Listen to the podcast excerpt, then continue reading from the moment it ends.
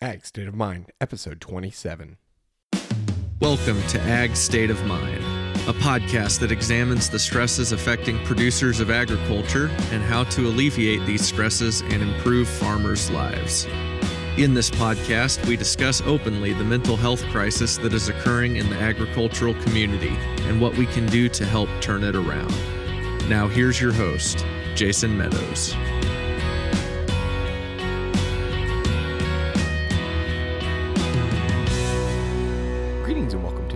Episode of the Ag State of Mind podcast, a member of the Global Ag Network. I'm your host, Jason Meadows, and today on the show we have Susan Springer. Susan is works in Wisconsin, in Iowa County, Wisconsin, and she's doing some wonderful work trying to prevent suicide among the rural population in her area and uh, is doing a really outstanding do- job doing some really cool things getting um, people involved in the community trying to spread awareness through a bunch of different events um, really really doing cool things. And she um, you know she gives out t-shirts to the public. She is actually kind enough to send those t-shirts to me and my family. Um, we are very appreciative of that susan and so glad that you we mean enough to you for you to do that for us. Um, I just want to give everyone a heads up. There is a little bit of audio issues in this, um, not much, uh, but you'll notice whenever Susan and I start talking at the same time, there's some uh, there's a little bit of um, kind of uh, just weird sound. I'm not sure how to explain it um, because I'm not even sure what the right term for it is, but uh,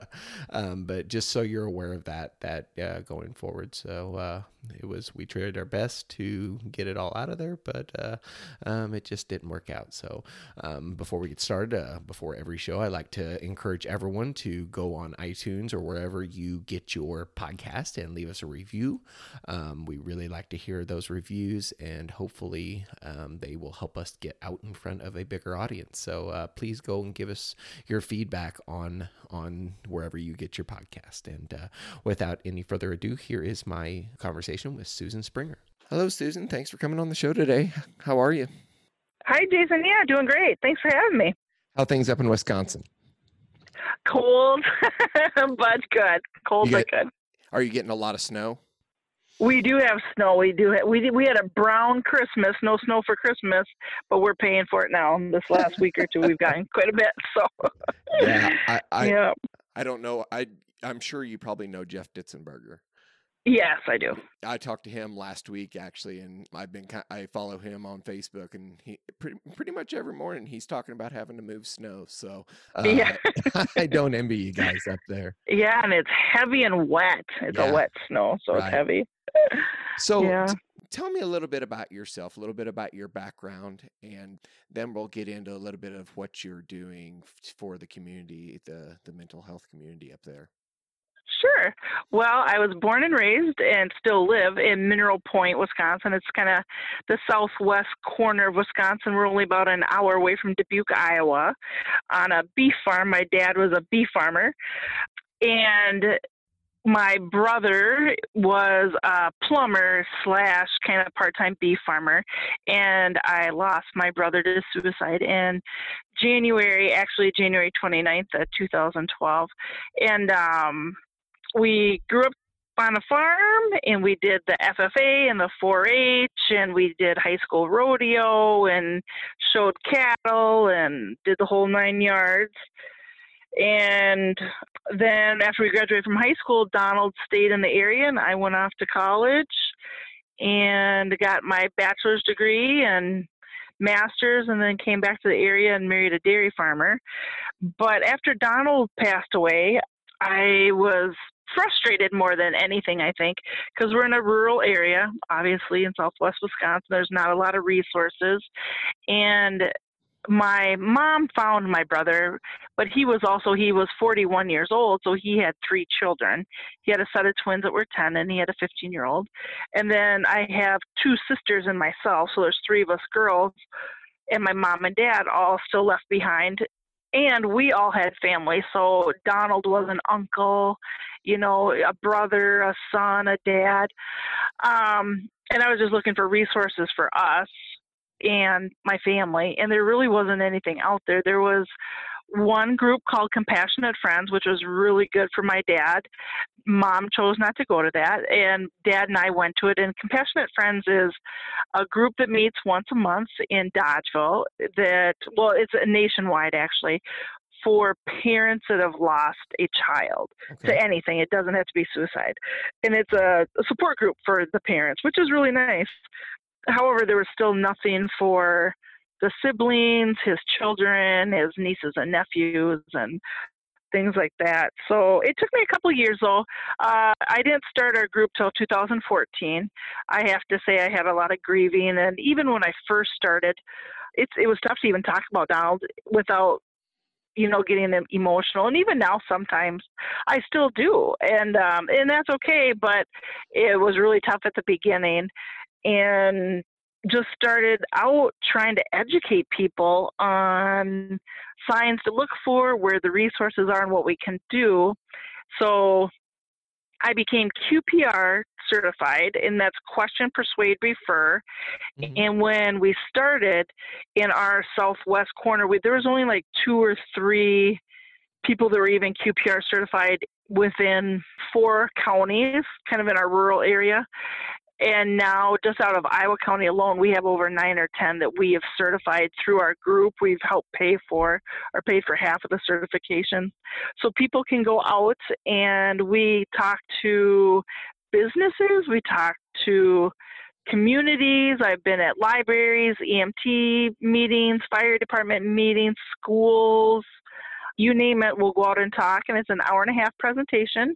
And it's about question, persuade, refer. It's kind of like three easy, quick and easy steps of what to do if you think someone's possibly suicidal.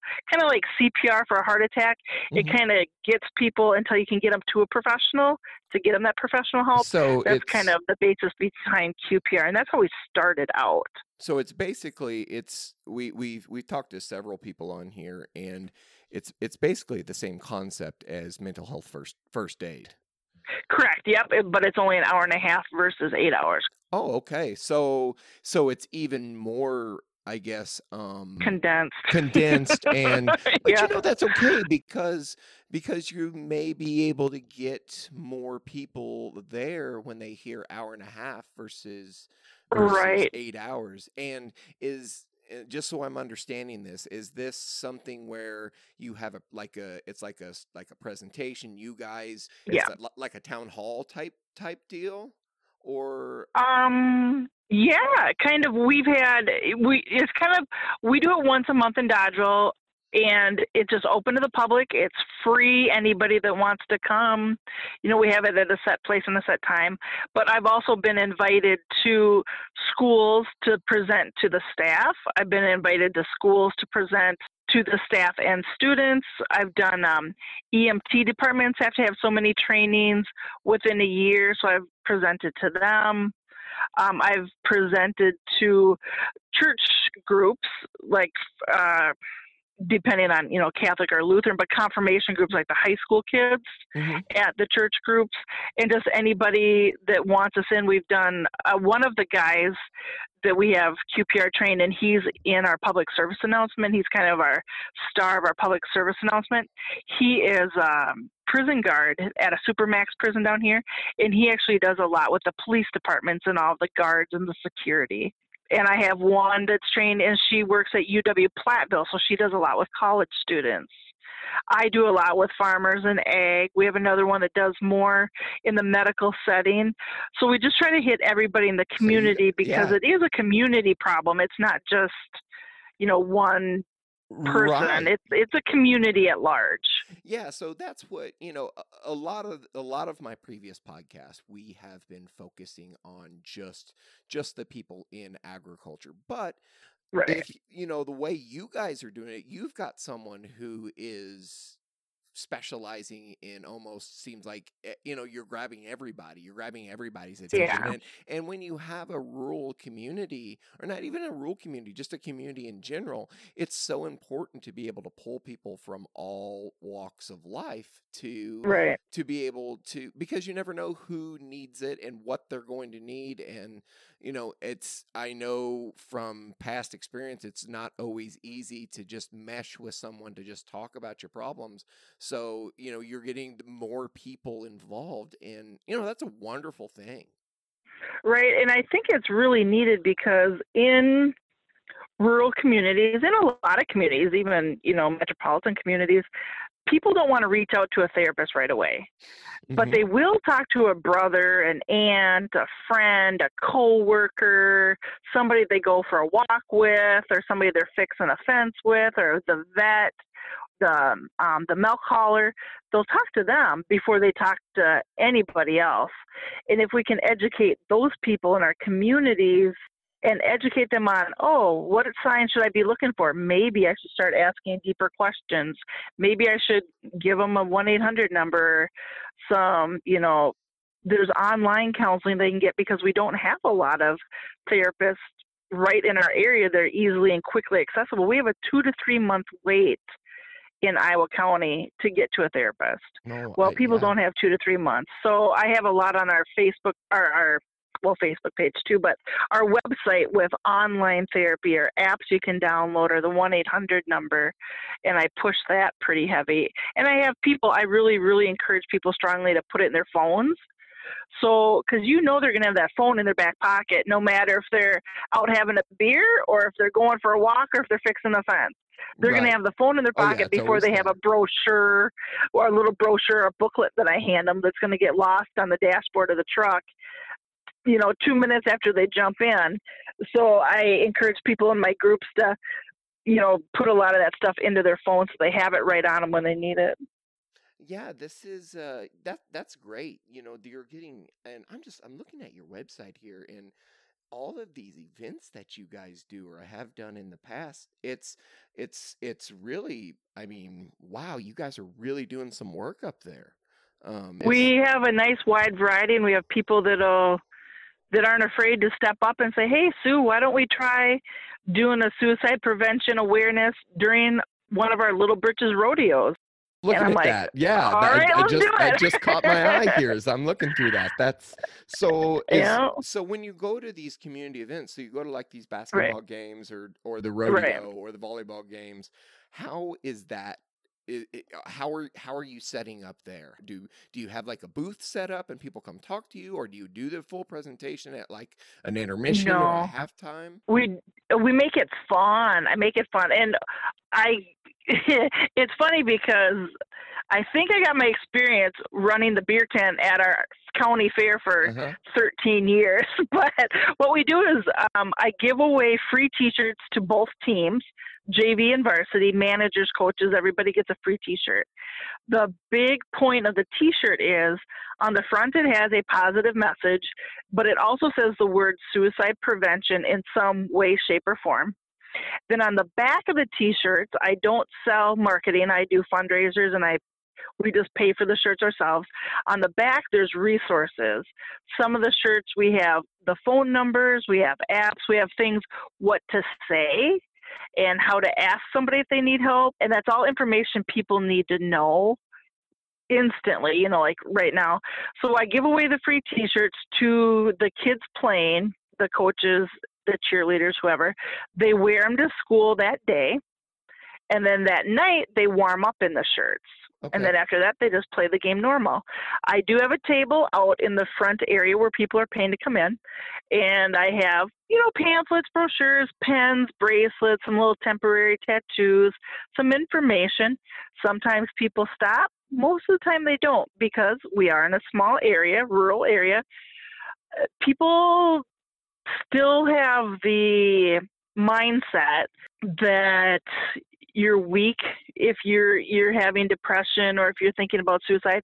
So sometimes people don't even want to stop at my Right. booth Mhm. because they don't want somebody else seeing them stop there. Sure. So what we Oh, do yeah. it um at well and we've done it different sometimes when the seniors come out for varsity they they will throw out free t-shirts and give them to the crowd sometimes we do it at halftime sometimes we just draw a name but then we give out eight or ten free t-shirts to the crowd along with bracelets and pens we have volunteers like kids volunteer to hand them out to everybody and then at you know especially um basketball, it's easy because you'll have a 30 second timeout, a one minute timeout, and then you have halftime.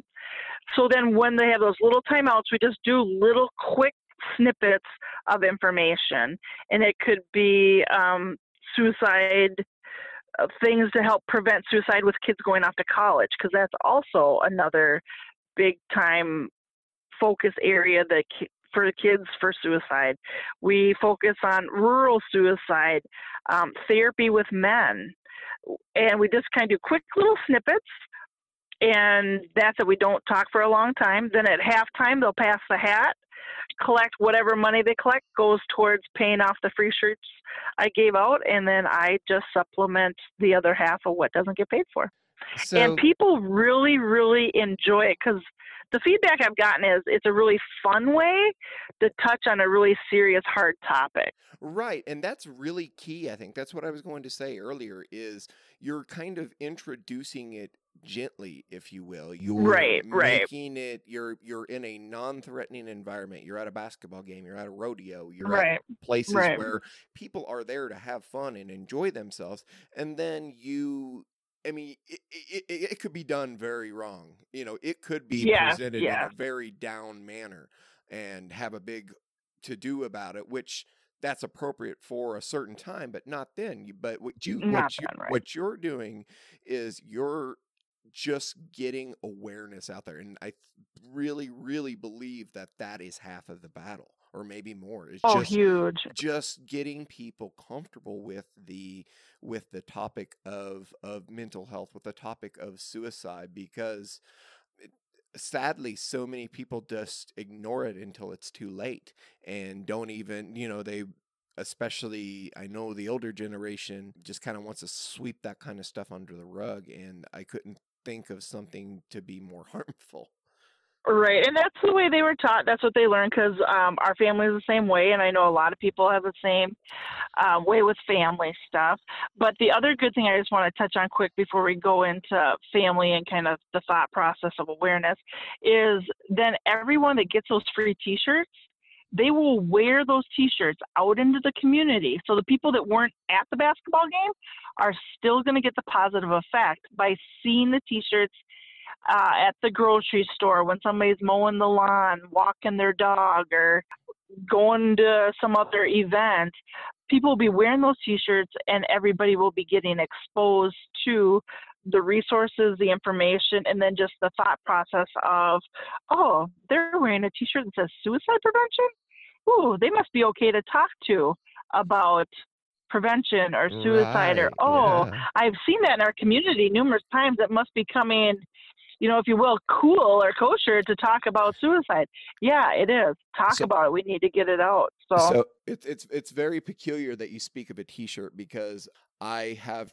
Uh, I'm not sure when this will air or in what order, but uh, I talked to a friend of mine uh, Caroline Sicht, who is it's she she has the farm story, and what her T-shirt says is "Ask me about my farm story." Because people in agriculture, I feel sometimes like they feel like they are pushing themselves upon someone, and um, when right. you are wearing a T-shirt that says "Hey, come ask me" or "Hey, come talk to me about it," that that is a very non-threatening way to introduce a introduce a topic, and I feel like that's very similar to what you guys are doing. There is, you know, you're putting on this shirt and it says suicide on it, says it flat out. There's no um, you know, there's no sugarcoat of what of what it says. Right. It There's says no questioning what it's about. If it says hope, you know, then it could be anything. Right. You know? Yeah. There's no um what's the word I'm looking for? Um oh goodness. I uh, say beating around the bush or just yeah, I don't know. the word I'm looking for is uh, uh, yeah. cryptic. There's no crypt, there's, there's no Right. cryptic, you know, there's no like cryptic code or anything about what what those shirts say. You know, they come out Right. and say suicide and man, that's really powerful in a community. So yeah, and it's we've really had really positive, upbeat, happy responses. I mean, people really like it, so we're going to keep doing it.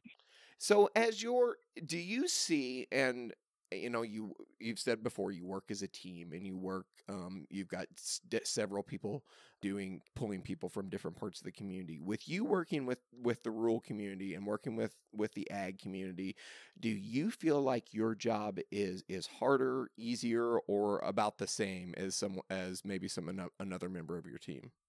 Uh, I'd say about the same, honestly, because really I would say honestly, in a rural area, I mean, we all grew up. If you're a farmer, or if you own the implement store, or the grocery store, or if you're a plumber, your money's all coming from ag, no matter Sure. where, Mhm. because that's where the money's coming from. So, and we all grew up with the mentality that was taught to us by our parents, which was taught to them by their parents. You don't talk about it. You suck Right. it up. You work harder. You get through it. You don't take time for yourself. You for sure don't take a vacation and take Mhm. time off. You just work harder. Mhm. You know, and that's the mentality, at least in Southwest Wisconsin. Wisconsin, but I would have oh to no it's it's guess pretty general. I would say I'd have to guess pretty general in any rural community. If you want to be successful, you're going to be working hard. Mhm. And if you aren't successful, it's because you're not working hard enough, right? exactly So that yeah just like Mhm. gives you more stress, more stress, and then don't take, you know, you don't take time for themselves. Uh, you know, the only positive thing I do have to say, a positive thing about the social aspect of a rural community and the positive is we'll help each other out when we know there's something wrong. right If a tornado goes through, if a fire goes through, we will gather together. We will get behind those families and we will help them through it. I mean, that is one thing beyond a doubt in a rural community you will have.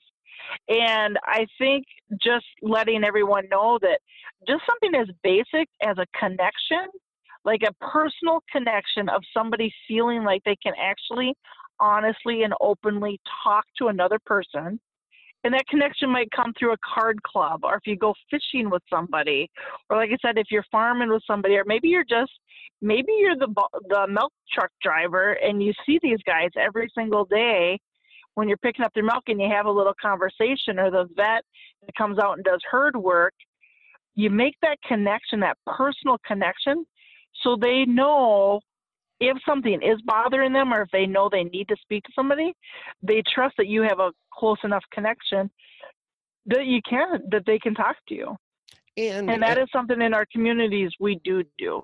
Yeah, and another aspect to it is is they are actually seeing these folks in their in their real environment. So you say so say these guys say this say this dairy farmer goes in and sits down with the therapist. You know, he's maybe not going to be himself. He's not going No, to just not. open up. You know, I mean, Right. I'd say that's probably more often the case than not. So, uh, how important it is it to get these people um, who are not are not healthcare professionals, people who just regularly see them on their day to day and see how they're acting and see how their you know their body languages even even if they even if they don't talk to them they can know they know if something's wrong and Right. to be able to ask the right questions and just interact with them in a in a in a way that is going to be helpful to them is so powerful Right, right. And to have that connection. And what we've done too is I'll have pens made that I have pens that have the suicide hotline and the national hotline stuff on. And we just leave them at the feed mills. Just leave them on the counter. Everyone will grab a pen.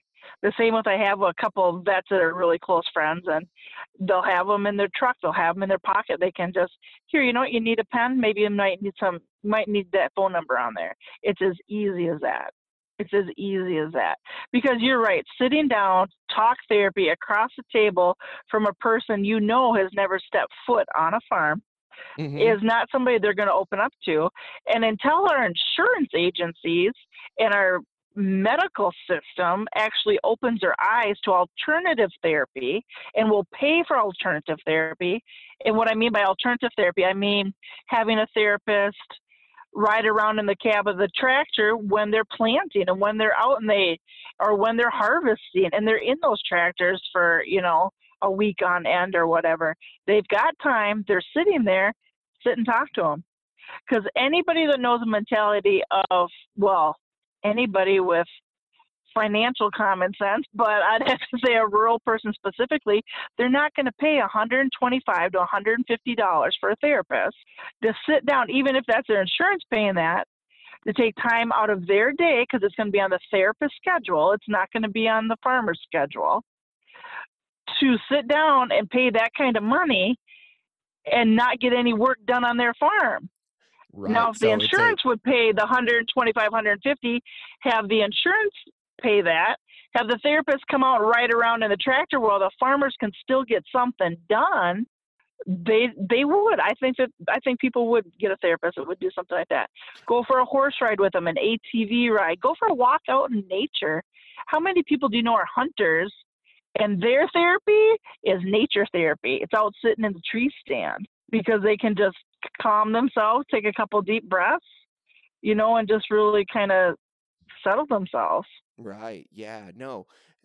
Meeting meeting people where they are is correct is, is a very big thing. And you know, you mentioned you mentioned something that kind of strikes strikes a chord with me and um, you know, listeners of this podcast will know I'm, and you may know yourself too. I, am a pharmacist by by training and trade, right? And right. It's it's very I shouldn't say it's easy, but it's much easier for someone to go step foot in a medical doctor's office or their nurse practitioner's right, office and, sure. and go get a prescription for an antidepressant or um, an anti-anxiety right. medicine. And th- those, don't get me wrong, those things, those things have their place. I mean, that kind of stuff. Right. Pays, they work pay, for yeah for some yeah, people. that yeah. kind of stuff pays my mortgage. you know what I mean? Right. So, but but in even in my pharmaceutical training, the first thing I, you know, the first step to any kind of treatment for anxiety or depression is cognitive behavioral therapy. I mean, even before you even right. think about meds, you you you try these non-pharmacologic and that's just almost not even possible because people don't are so afraid not just afraid but they're just unable to because like you said i mean if they're going to have to go on take a day off of work which if they're not working they're not getting paid um, right. or, or, they're not you know there's it's just something pushed back for another day it's just a lost day of progress plus having to pay that money i mean they're out double money and it's it, that's a very very hard hill to climb and and they're not comfortable in that setting to even open up and talk. Right yeah and it, it it's like you said i mean looking into these alternative therapies where you know there's a there's a therapist that comes and sits in the cab of the tractor or um, you know, just rides along in the truck while he's getting, you know, while he's feeding cows or whatever right. it may be. Just like I said, meet where meet them where they're at instead of right pulling them out out of their out of their comfortable environment. And you know, I think that's a, I think it's a big part to to winning this battle. I think so too. And um, I have a master's in marriage and family therapy, and I worked as an in home family therapist for court ordered clients.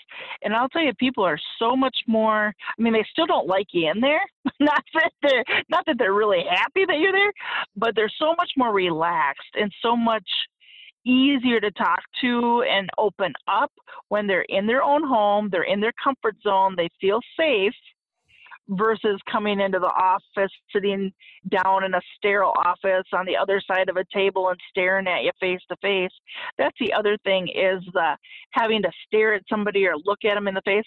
If you sat in the cab of the tractor, well, the farmer can be watching his, he's got to watch where he's going, right? right he's got to right. watch his crops in his field where he's going that's also less intimidating. You, you don't have to have that eye contact. That's another nice thing about talking to somebody while they're working, while they're milking, while they're driving the truck, while they're delivering that bowl down the road or whatever. They're doing their job. They can still hear you. They're still processing what you're saying. They can still have a conversation, but you don't have to have that you know, eye to eye stare down uncomfortableness of sit down therapy. But unfortunately, like I said, our insurance companies yet have not recognized that as um, feasible option to pay for. for therapy, unfortunately. So that has not come through, but I hope they will someday. I hope they do. Yeah, no, and I think they will, and I think I mean I think they have to because uh, there's going to, you know, we're going to turn the temperature up enough that somebody's going to to pay attention. And there's this analogy where um, I, I I kind of liken it to anything that that to get that gets going. So in a in a bowl of ice, it stays frozen whether it's at from 20 degrees or 31 degrees. You know, there may right. be a lot of change going on from thir- from 20 degrees to 31 degrees, but you don't see any physical evidence, but you don't know how close you are to that to just that 1 degree to make everything just melt. And that's I think we just I think I think that's where we're at now. We're at that where it's still frozen, but we just we need to keep piling on, piling well, on. There's progress, we, right? Yeah, because we really, you know, even though we may not actually see the fruits of the labor yet, we never know how much how much little more it's going to take to get things to the to the level we want them to be. So. Right. And I'd have to say, too, in just the five, six years I've had my group going and we've done all this awareness building and educating and just kind of being out there in the community and being out there, just being out there talking and kind of in people's faces and in right. their business there, helping yeah. them out.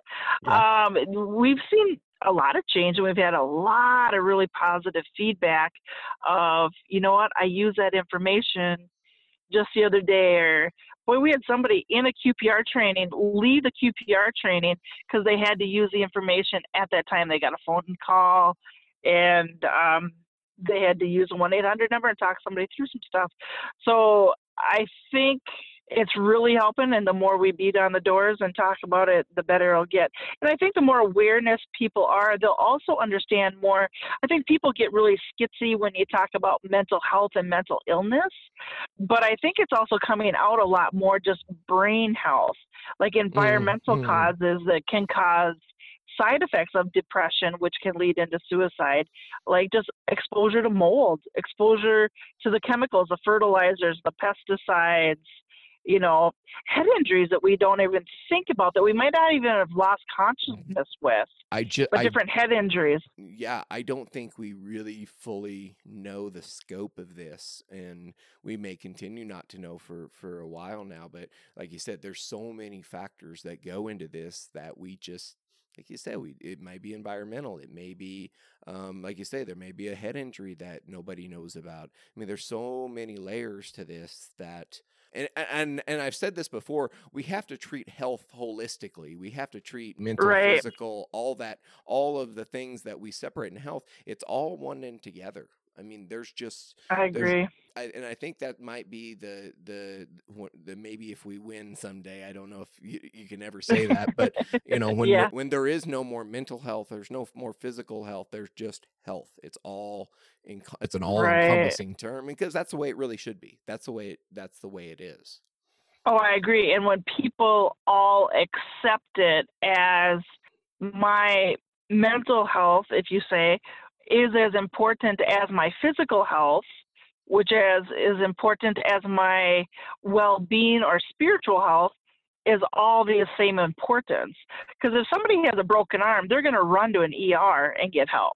Right. If somebody's suffering from depression to the point of being on the suicidal brink, they're still afraid of the stigma that's going to be attached to them if they say anything, so they mm-hmm. don't go get help. Right. No. And, and that's that's what we're really trying to break down that stigma. And when my brother passed away, I think that was part of it too. That I think it could have been a couple of things. One, the stigmas are there, so he didn't say as much, mm-hmm. and he didn't look for help or ask for help. But then I also feel he might have underlyingly asked for help, but we didn't know what he was talking about because it wasn't clear. Like I need help like a broken arm. I have a broken arm. I have severe pain. You know, it's shooting up to my shoulder. It was more like, oh man, living the dream isn't the dream anymore. You know, stuff like that where it's a little bit more mm-hmm. vague and we didn't know what to yeah. jump on to get him help.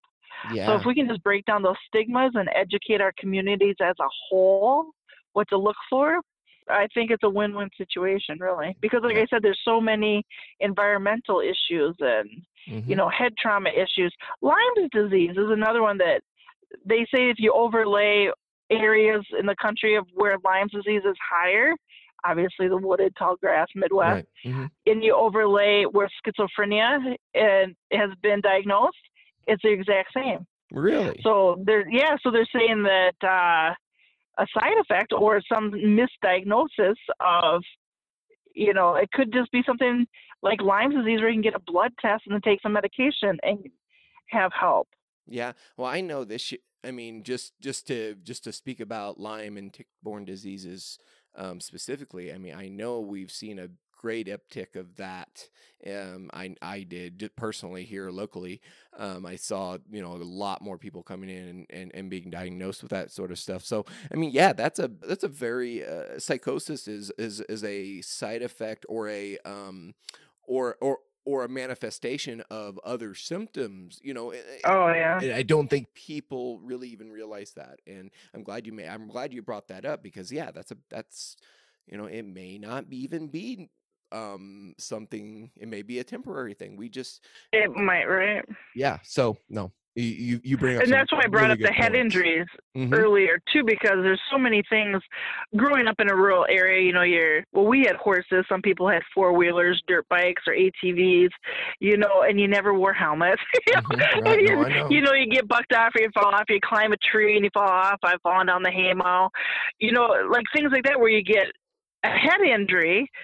But it's like, eh, it's not bad enough to go to the doctor. You didn't get knocked yeah, out, or mhm. but that doesn't mean that the brain, the actual brain, didn't actually physically have an injury in a portion of the brain that affects your moods, your emotions, your communication, your decision making.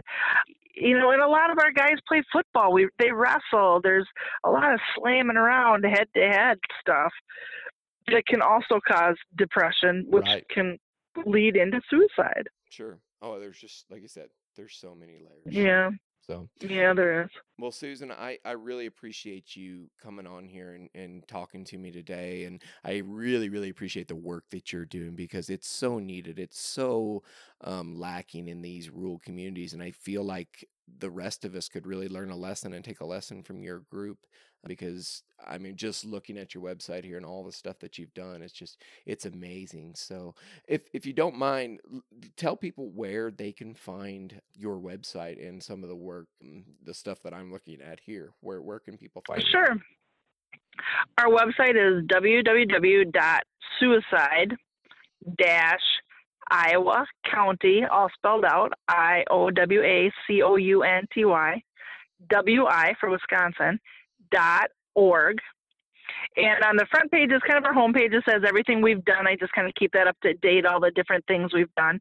But as you go into it more, you can find like to get help. I try to have a lot of online support groups and stuff that people can reach out to. Now, it is also groups in Southwest Wisconsin, but I do have a lot of phone apps, 800 numbers for vets, for there's online counseling, relationship stuff, teenager stuff, uh, depression, because, like I said, we don't have a lot of resources immediately in our area. So there's so much online that we can find, and they can do live chats, get help. There's stuff about teaching about suicide if you work in the school, and we have our public service announcement there. And I hope you post that somewhere, our public service announcement that we did for farmers. There's a few of them, but the public service announcement for farmers, we did. Those guys are all farmers. They've all been affected by suicide, even um, like the feed guy, and the, you'll see it that um, there's no makeup, there's no costumes, and we've aired that up here on TV for the last couple years. Uh, We've when we fundraise enough that we can get enough to air it. It's been all over the world. We've been contacted by a couple different countries, but um, Japan just picked it up for their public service efforts in suicide prevention in their country, which was really interesting too. And it's funny because, like I said, I lost my brother in 2012. I started the group in 2014. Most of my experience comes from being on our fair board for 13 years, Mm-hmm. and it's just snowballed. It's just boomed into something that I never imagined. I I really started out because I was more pissed off than everything, and I needed resources for my family. And this has really just snowballed into so many people jumping on board with educating and breaking down stigmas and getting involved. And I just I see really positive, more positive things happening in the future with it. Really. Yeah, no, and I, I have this public service announcement up here, and we'll we'll link all this stuff in the show notes when this episode comes Great. out, and that way people will have access to it, and uh, it can, you know, um, people can go and see it and see the things that you guys are doing because it's really really remarkable, and it's something you and it, and I appreciate your um, you being fed up and and wanting to take action yourself, and that's how, where it stemmed from because I feel like that's probably the same place where this podcast stemmed from because I was fed up with my own of resources and wanting Yeah. to do something. And, you know, this podcast has kind of become my therapy. Um, just hearing other people's struggles and hearing other people um, actually doing the work is helps me to reassure that I'm doing a right and good thing.